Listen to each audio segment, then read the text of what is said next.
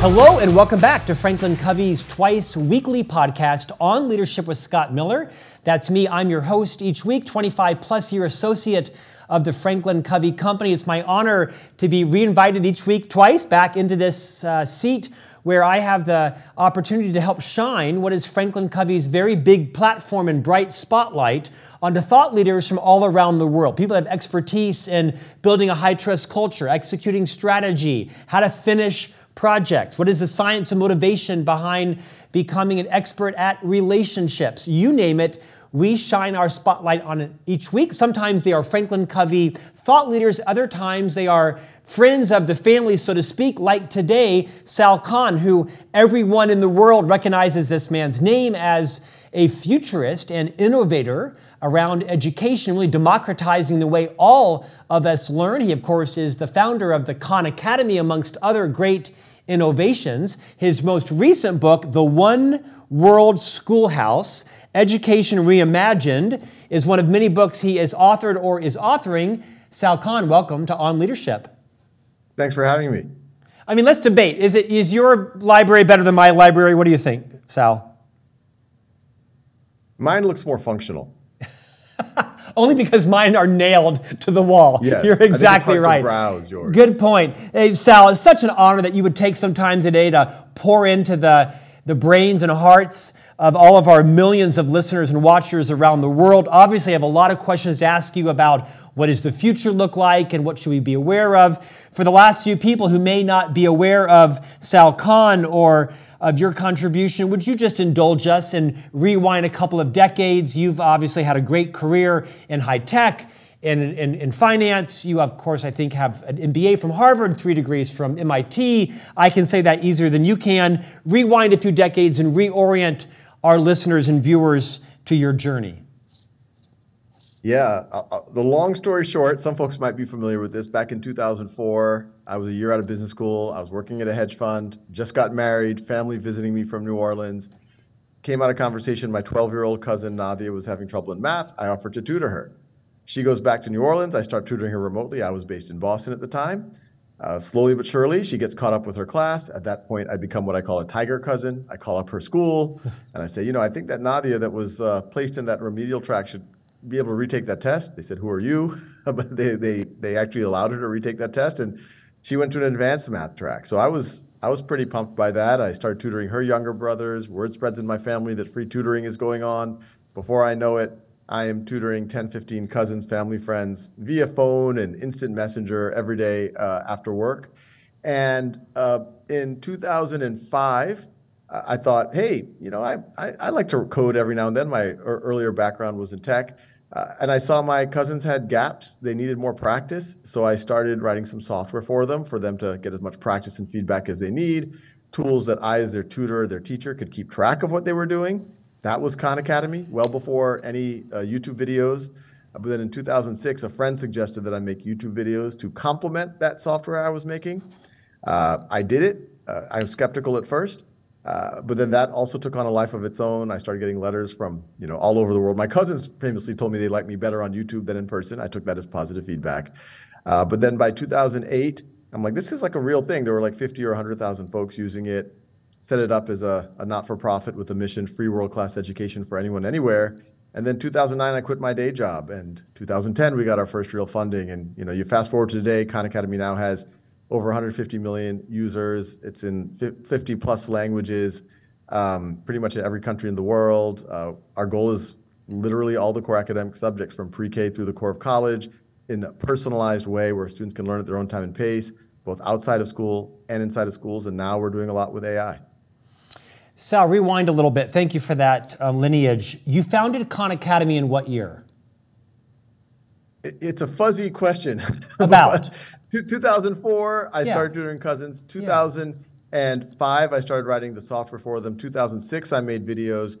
2000, late 2007, I incorporated as a not-for-profit, and then 2009, I quit my job.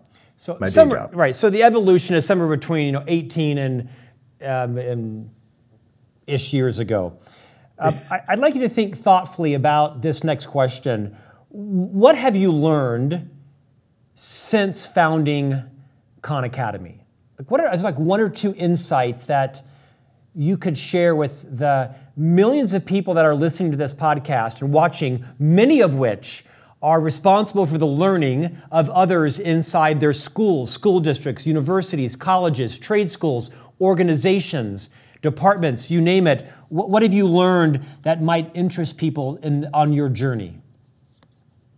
Oh, I mean, so many learnings on so many different dimensions. But I guess if we if we focus just narrowly on on the learning itself, yeah. If you're trying to get people to understand a concept like algebra or physics or something, I think the first thing is to just realize, and in hindsight, I think this we all reflect on our own lives, and it's true. We just oftentimes don't realize it's happening in other people's heads as well.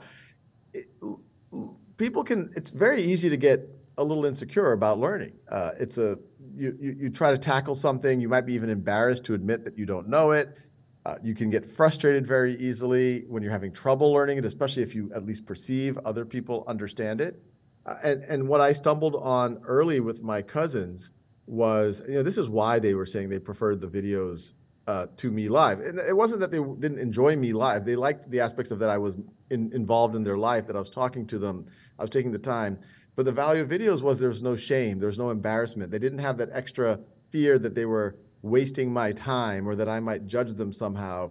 Uh, it was accessible whenever they wanted. They can pause and repeat. So I think that dimension of like, wow, there, there is a lot of insecurity and shame and fear around learning that we oftentimes don't talk about, especially in corporate learning, because now you're talking about adults, many with you know fancy degrees, and then all of a sudden someone in the firm gives says an acronym or just assumes that everyone else would understand what they're saying, and then everyone just stays quiet in the room, even though in reality 90% of the people in the room don't understand what's happening.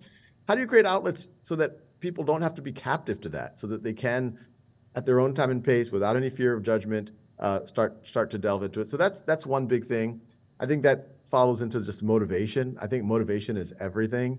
If someone is suitably motivated, you can just give them a, a textbook that was written 50 years ago and they could po- power through it if they're super motivated a lot of what Khan Academy has been working on over the years is just trying to lower the activation energy you need uh, to be able to power through a subject. It's much easier with personalized software and videos that's accessible from your phone or your laptop. Uh, AI tutors could make that even easier. But the human systems uh, in a classroom is the teachers, the parents, peers.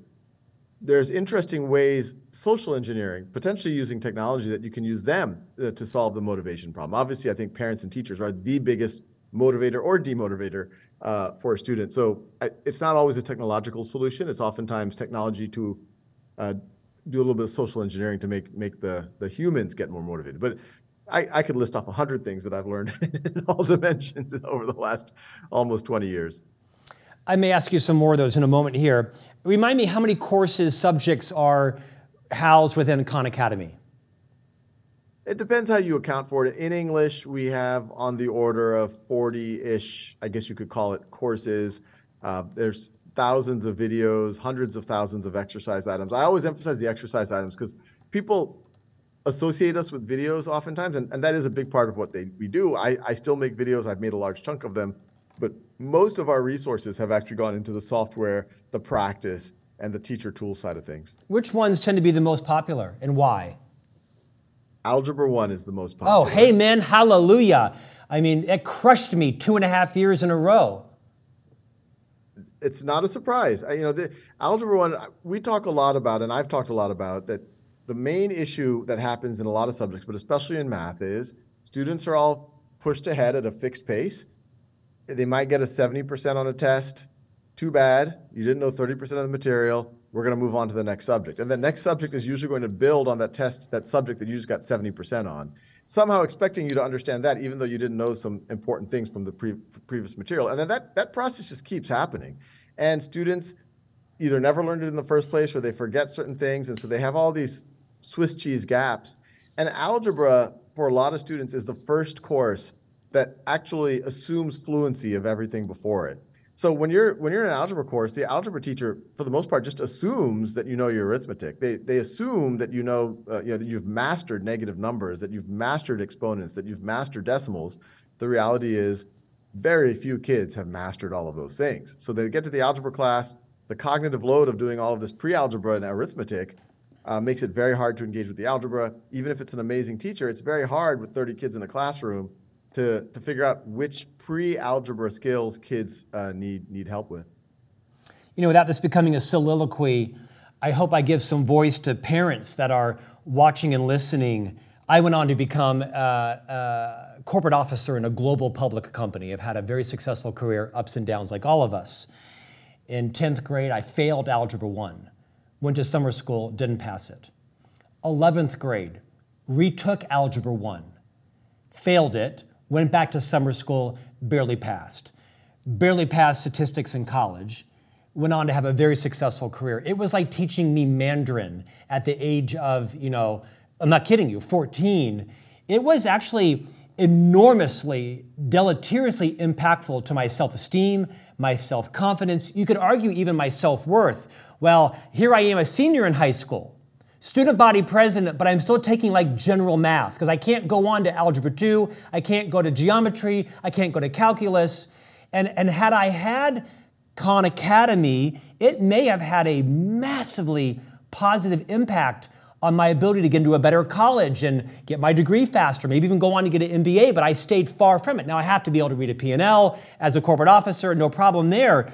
But I'm guessing there are millions of stories like me of people that benefited from the confidence you instilled in them, or people my generation that would say, wow, imagine what my academic trajectory might have been like, my career potential, had I had some help in these nuanced subjects that I never needed to use in life, but I had to master to progress through the US education system. You're welcome to validate or dispute that however you'd like. Yeah, look, that's one of the reasons why back in 2006, 2007, I started to realize that there's there's something here. I started getting letters from folks, even at that early stage, from all over the world, saying, "I thought I was I thought I was dumb, and now I realize that I just had a few gaps, or I finally get what you're talking about."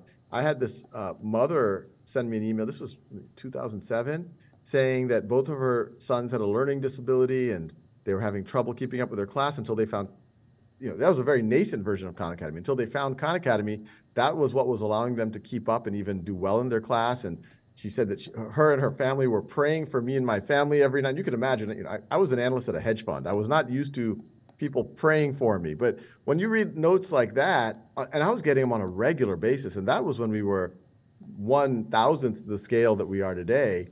I was like, wow, if, if, if it's already having this impact, imagine if we, if I at the time worked more on this, and if we were to scale to millions or tens of millions or one day billions, um, that that's what gave me the conviction. It was only later we started doing rigorous efficacy studies, but those anecdotes and that's those are kind of the everyday anecdotes we get almost on a minute by minute basis now. People sending us notes like that, uh, and then we have some that are you know you can make movies about where there was a young man he was in he got a 30 year prison sentence.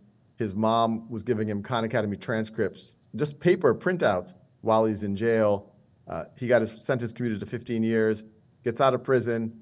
His, his most exciting thing once he's out of prison is that he can access Khan Academy for real. and he, he goes to the local community college, uses Khan Academy in parallel, does unusually well.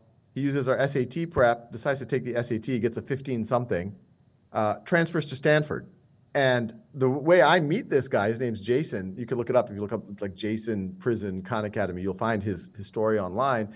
Um, I spoke. I guest lectured at a CS course, a computer science course at Stanford, and I said, "Anyone have questions?" And I see this guy in his 30s raise his hand, and he just starts crying. And I'm like, "Oh, I don't know where this is going. This is this is strange."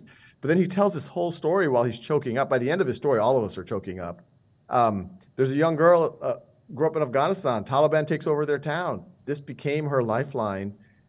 She just published a book called Defiant Dreams, like a real book. Her name's Sola Mahfouz.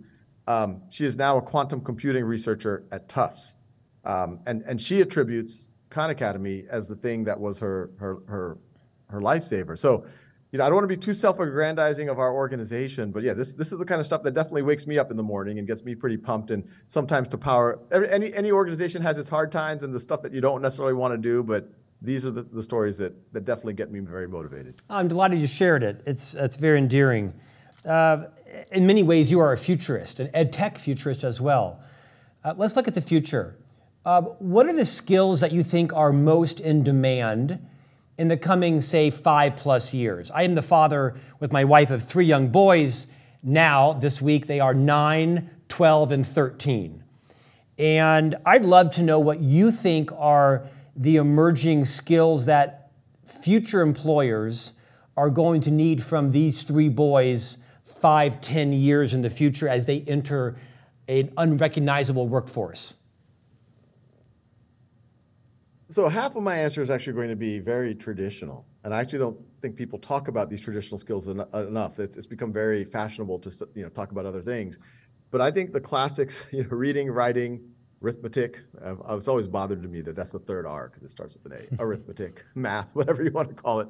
Um, I think those are going to be just as important or more important. Obviously, you're already seeing these generative AI be able to perform at, say, the 80th percentile in a lot of standardized exams the next generation is going to perform at the 90, 95th percentile. Some people are saying, oh, well, the AI can now do the math. It can now write papers. It can now do your reading comprehension for you. And my rebuttal to that is that is true, and it is getting better. But those who are going to be uh, in demand are those who know how to leverage these AI to do very powerful things. And you can't be an editor of a paper unless you can hopefully write reasonably well, at least as good as, as your writers. You can't be a, a, software architect if you can't really understand what, what code is being written. So I think those classic skills are going to be just as important as ever. I think what has classically been called soft skills, which you know arguably aren't that soft, things like communication, things like empathy, things like listening are going to be hugely in demand. They have always been in demand. I would think the thing that's so everything I've just said is always been in demand. Even if we're talking about 200 years ago, those were those were good skills to have. Uh, I think the the skills that are going to be even more important going forward are, are things that I would you know creativity, entrepreneurship. The rate of change is is so fast. People who are what I would call first principles thinkers, who don't just pattern match to what other people are doing and say, okay, I'm going to do more of that. Uh, instead, they say, okay, look, the tools from the tools this year are different than the tools last year. Let me question all of my assumptions. Maybe there's another way to do this. Uh, I think that actually that entrepreneurship, that creative creativity, first principles thinking is going to be what what gives some people some superpowers. Let's um, build a bridge on that with Chat GPT and AI. It seems like the train is going at so like Euro train speed, right? It's just like super fast, and everybody is talking about well, your company will be extinct in five years if you're not adopting AI and, and all those you know hyper uh, projections. And it feels to me there's also this sort of cottage industry bubbling up around people that are saying caution.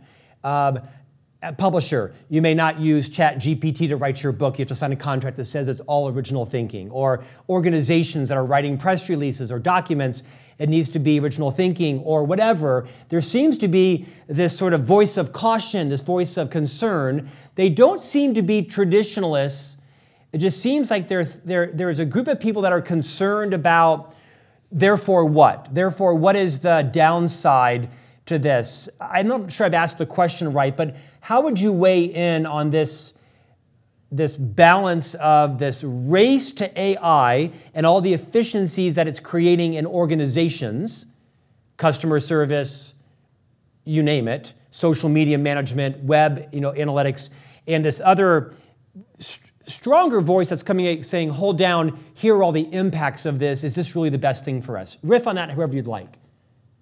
Yeah, you know, this is one of the situations where um, it feels like there's a lot of hype.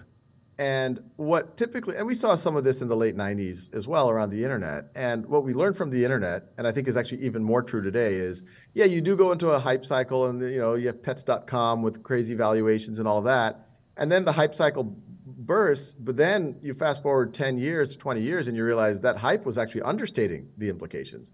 If if I were to tell you in 1998 or 1999 that Amazon and Google are going to be multi, you know, trillion dollar plus companies, most people would have thought, "Wow, you're really you're really drinking the Kool Aid now." But we we now know that that's a reality. Uh, so I, I and I do believe that this cycle that we're in is actually going to happen faster. And you mentioned the Euro train; it's it's a train that's accelerating. Uh, this is what's kind of mind-boggling. We're very close to the OpenAI folks. We're close to the Google folks, and a lot of people. It's interesting. Almost every every uh, organization that has what I would call a frontier model. Frontier model is like the, the the generative AI models that are at you know the most cutting edge. Almost all of them reach out to us whenever uh, they have something new because they see us, Khan Academy, as a trusted party, who has a strong technical capability um, that could do something social positive uh, for, for with, with the AI. So we, we have a, a, a front seat view to see how fast this is changing. It is accelerating. Even I get overwhelmed sometimes. What I remind myself is, Sal, breathe. It's, it's, it's not going to play out overnight, but it is probably going to play out in the in the five to ten year time frame. So it is the time for people to take a very serious look at it and be entrepreneurial and have the, that first principles thinking. On the the the fears, the guardrail side, I think there's some that you definitely have to attend to. Uh, what we're doing at Khan Academy, Khanmigo is our generative AI tutor and teaching assistant. We were, we're afraid of, well, what if students get into weird conversations with an AI? Well, that will we just need to make those conversations transparent to parents and teachers. We have to have a second AI that moderates the conversations and notifies parents or teachers if anything suspicious is happening. It, you know, cheating is a big question mark. Uh, well, for education purposes, Khanmigo does not cheat. It Socratically helps. What about kids cheating anyway? They're going to go to ChatGPT and get their essay written. Well, what if what if teachers could assign it through the AI? The AI works with the student, doesn't do it for them, but supports them. And then the AI can report back to the teacher the process of how the essay was written versus just the output. Well, then it becomes very hard to cheat because if a student goes and gets their sister to write the paper or gets ChatGPT to write the paper and just copies and pastes it in, our AI will tell the teacher, well, I don't know where this paper came from. It, they just copied and pasted it in. Everyone else in the class, they took four hours to write this paper. And, and by the way, this work isn't similar to what they've been doing in the class. So we think that um, we just have to state the risks and we just have to think about what guardrails we, we can put in. I think some of the, the reactionary fears, I'm not sure whether those are going to serve folks well. Uh, at the end of the day, you, know, I, I, think about things like the, um, the, the, the, the, Screenwriters Guild strike uh, recently. And people rightfully have fears around, around generative AI because you could go to GPT-4 right now and it can write fairly thoughtful parts or even large parts of a screenplay uh, decently well. Um, but I, I, think there's instead of saying you cannot use this, if I'm a if I'm a screenwriter, I say, well, what more could I now do? I could now do more screenplays in a given year than I would have done before, or I could even potentially use generative AI to go beyond being a screenplay writer. Maybe now the cost of producing a movie gets dramatically smaller. Um, I could I could produce a whole movie um, now as opposed to just writing the screenplay. So I think people should have a more of a uh, less of a scarcity mindset of like, oh, this is this, or a territorial mindset, and more of a opportunity mindset. So let's talk about the future of learning. Let me make an outrageous statement, and then you can bring some sanity to it. Or maybe it's a question. In 20 years, will our children still be busing to elementary school from 7:45 to 3:15? In 20 years, will um, the University of Florida still have 50,000 kids on campus, undergraduate students, whatever the number is. What do you think is different about the future of education that parents, human resource professionals, for that matter, the younger generation thinking about? What, what, do you? Where's the puck going? Yeah, uh, well, to start directly answering your question, I think the physical aspect of education is very powerful. Uh, now, obviously there are ways if you know if you don't have access to a school resources like khan academy can hopefully get you to where you need to go that happened with sola from afghanistan uh, that might happen with a student who lives in rural alaska and there's not a calculus class within an hour's drive well yeah the khan academy can raise the floor for them. But the ideal i think always will be the children go they meet each other they, there's caring adults there they're supported in what, what they're doing. And you know those skills of learning to collaborate and communicate and socialization and regulate your emotions and you know be motivated and uh, uh, set goals and meet them and be held accountable those are also invaluable skills when you talk about skills of the future and those are best learned in a physical environment. Some people might debate in 15 20 years virtual reality might be really good but it's not i don't think it's going to be anywhere close to the power of a real in-person environment. So I think you're going to have that. I think college, for um, somewhat rational reasons, but also very strong cultural reasons, is also going to be a thing still in, in 20 years.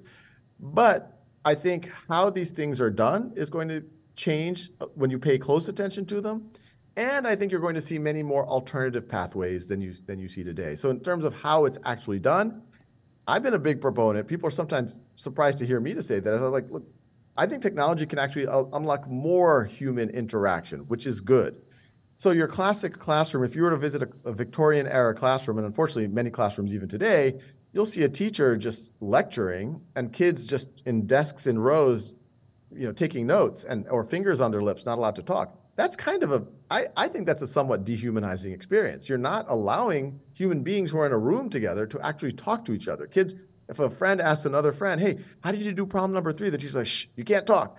And even though that was a lost opportunity for some one-on-one support to, to build a bond, et cetera, et cetera. So I think the classroom of the future, what we've been advocating for, and I think is already getting accepted as the best practice is every moment when those people are in a room together, it should be active, they should be interacting with each other. And, and the, the value of technology is it can help facilitate some of that.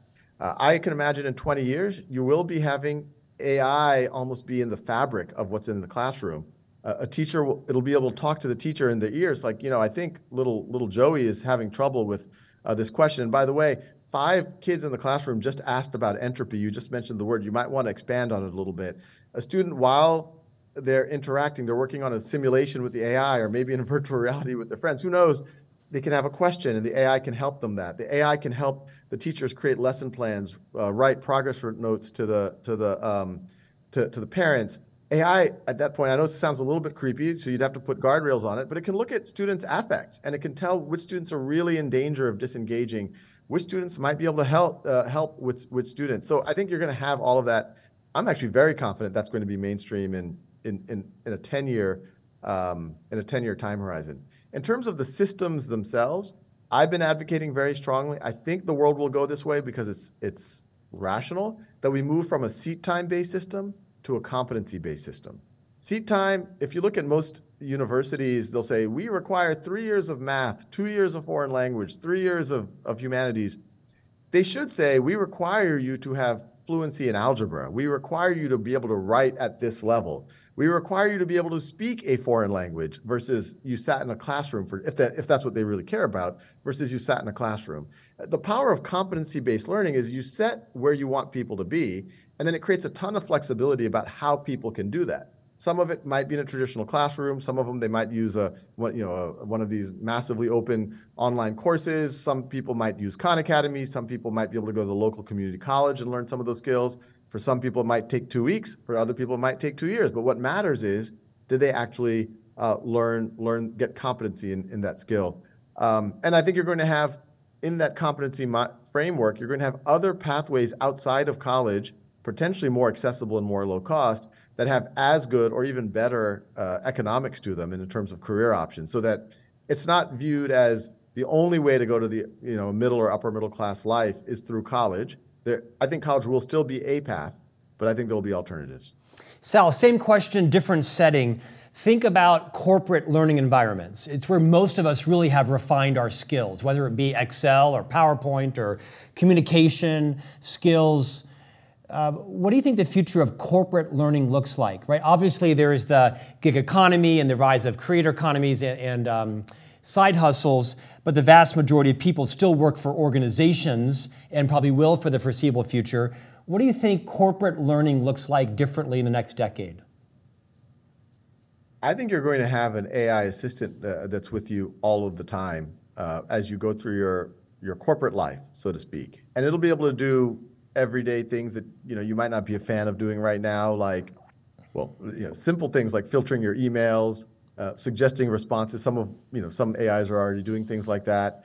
Uh, but it'll get more and more intelligence. Like, hey, I think you'd be able, you should write a note to this person because you were just in this meeting and you talked about this issue that product management should do, but there was no product managers in the room. So I've drafted an email for you Uh, to, to email you know these three product managers so that they can cascade that to their team. So you're going to have stuff like that. But from a corporate learning point of view, I think it's going to be able to observe a meeting and give you feedback on how you could have facilitated that meeting better or how you could have participated in that meeting better. We're already doing this. We have another platform called schoolhouse.world. It's another not for profit. It's free tutoring over Zoom. The way that we're able to give free tutoring over Zoom to anyone is it, it, it leverages volunteer tutors who we vet and we but one of the things that we are already starting to do is give them feedback using an AI. An AI observes the volunteer tutors and says, hey, this is how we think you could have done it better. You could have focused a little bit more on this. Here's another example you could have given.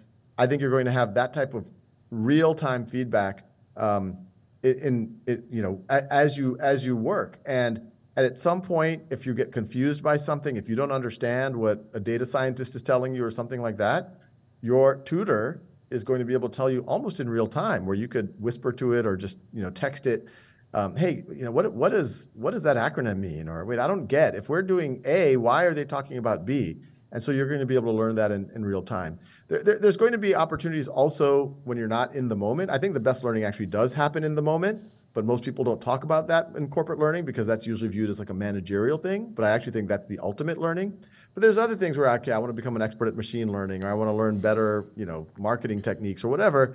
Uh, but even there, I think in, ten, in the five, 10 year time frame, you're going to be able to have a long running Socratic one on one session with an AI uh, that's going to be able to to, to, to get you there. But even sometimes maybe facilitate interactions between you and other people as well that you could learn from or that you can learn together with.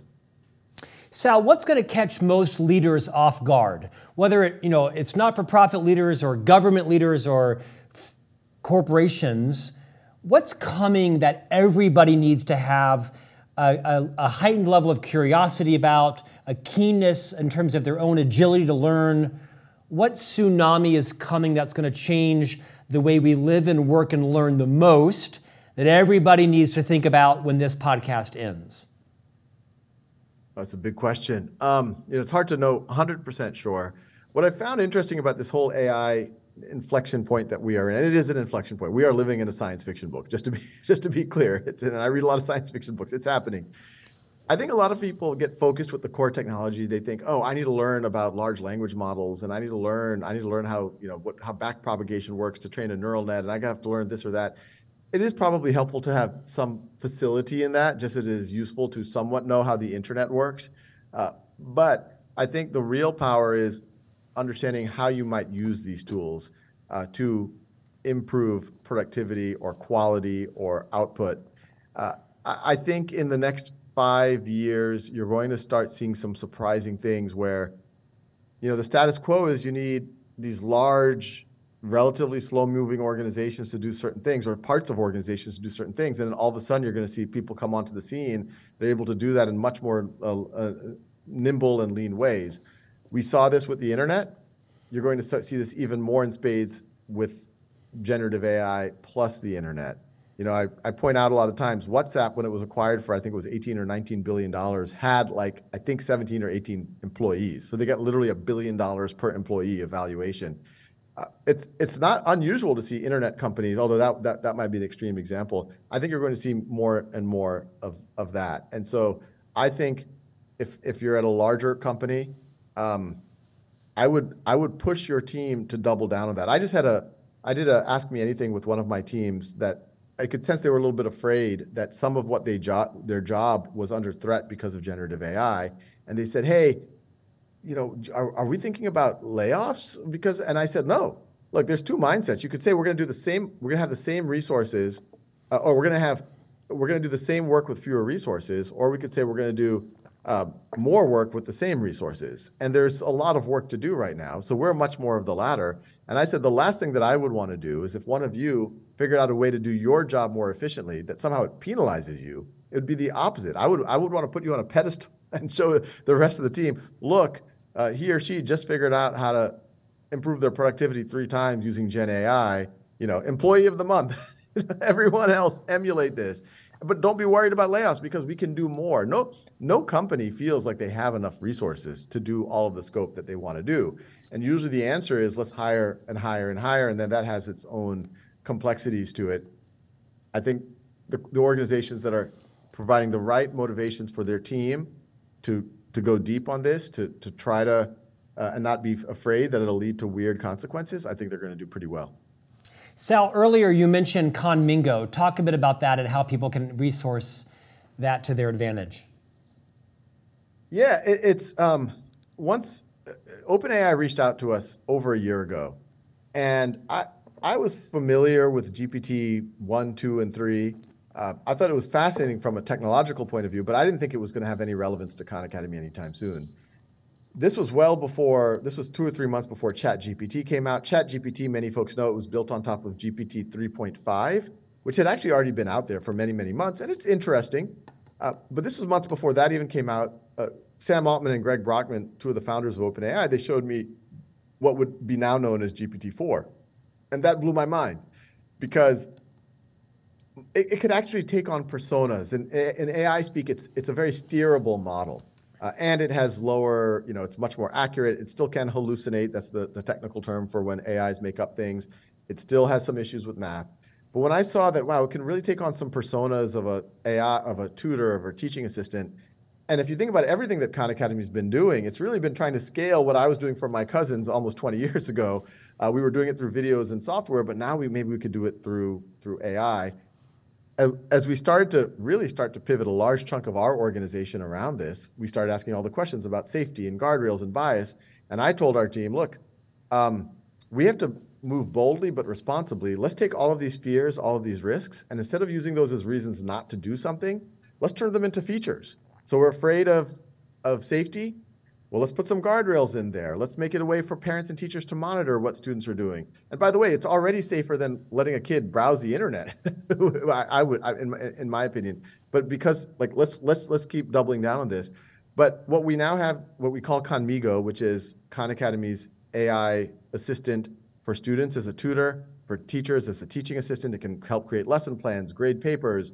Uh, for students, it can Socratically help them through things, but it can even do things that even a, a traditional tutor wouldn't do. It can emulate literary characters. You can talk to Winnie the Pooh or Eeyore or The Great Gatsby. It can emulate historical characters. Uh, students can interview um, them. We're creating new tasks where teachers can create assignments like, you know, talk to talk to Thomas Jefferson and see if you can problem solve around this, or see if together you can you can find a solution to the following. Um, and I think where we're going, you know, we're already starting to add uh, the ability to talk and listen to the AI. I think in the three, four, five year time horizon, you're going to be able to zoom with the AI the way that you know we're, we're zooming right now. Um, it's going to be able to support you while you write. It's going to be able to. Um, it, we're, we're already introducing a sense of memory. So it knows you. It remembers what you talked about. If you said you like soccer, it remembers that for next time. If you say you're a ninth grade teacher, it'll remember that.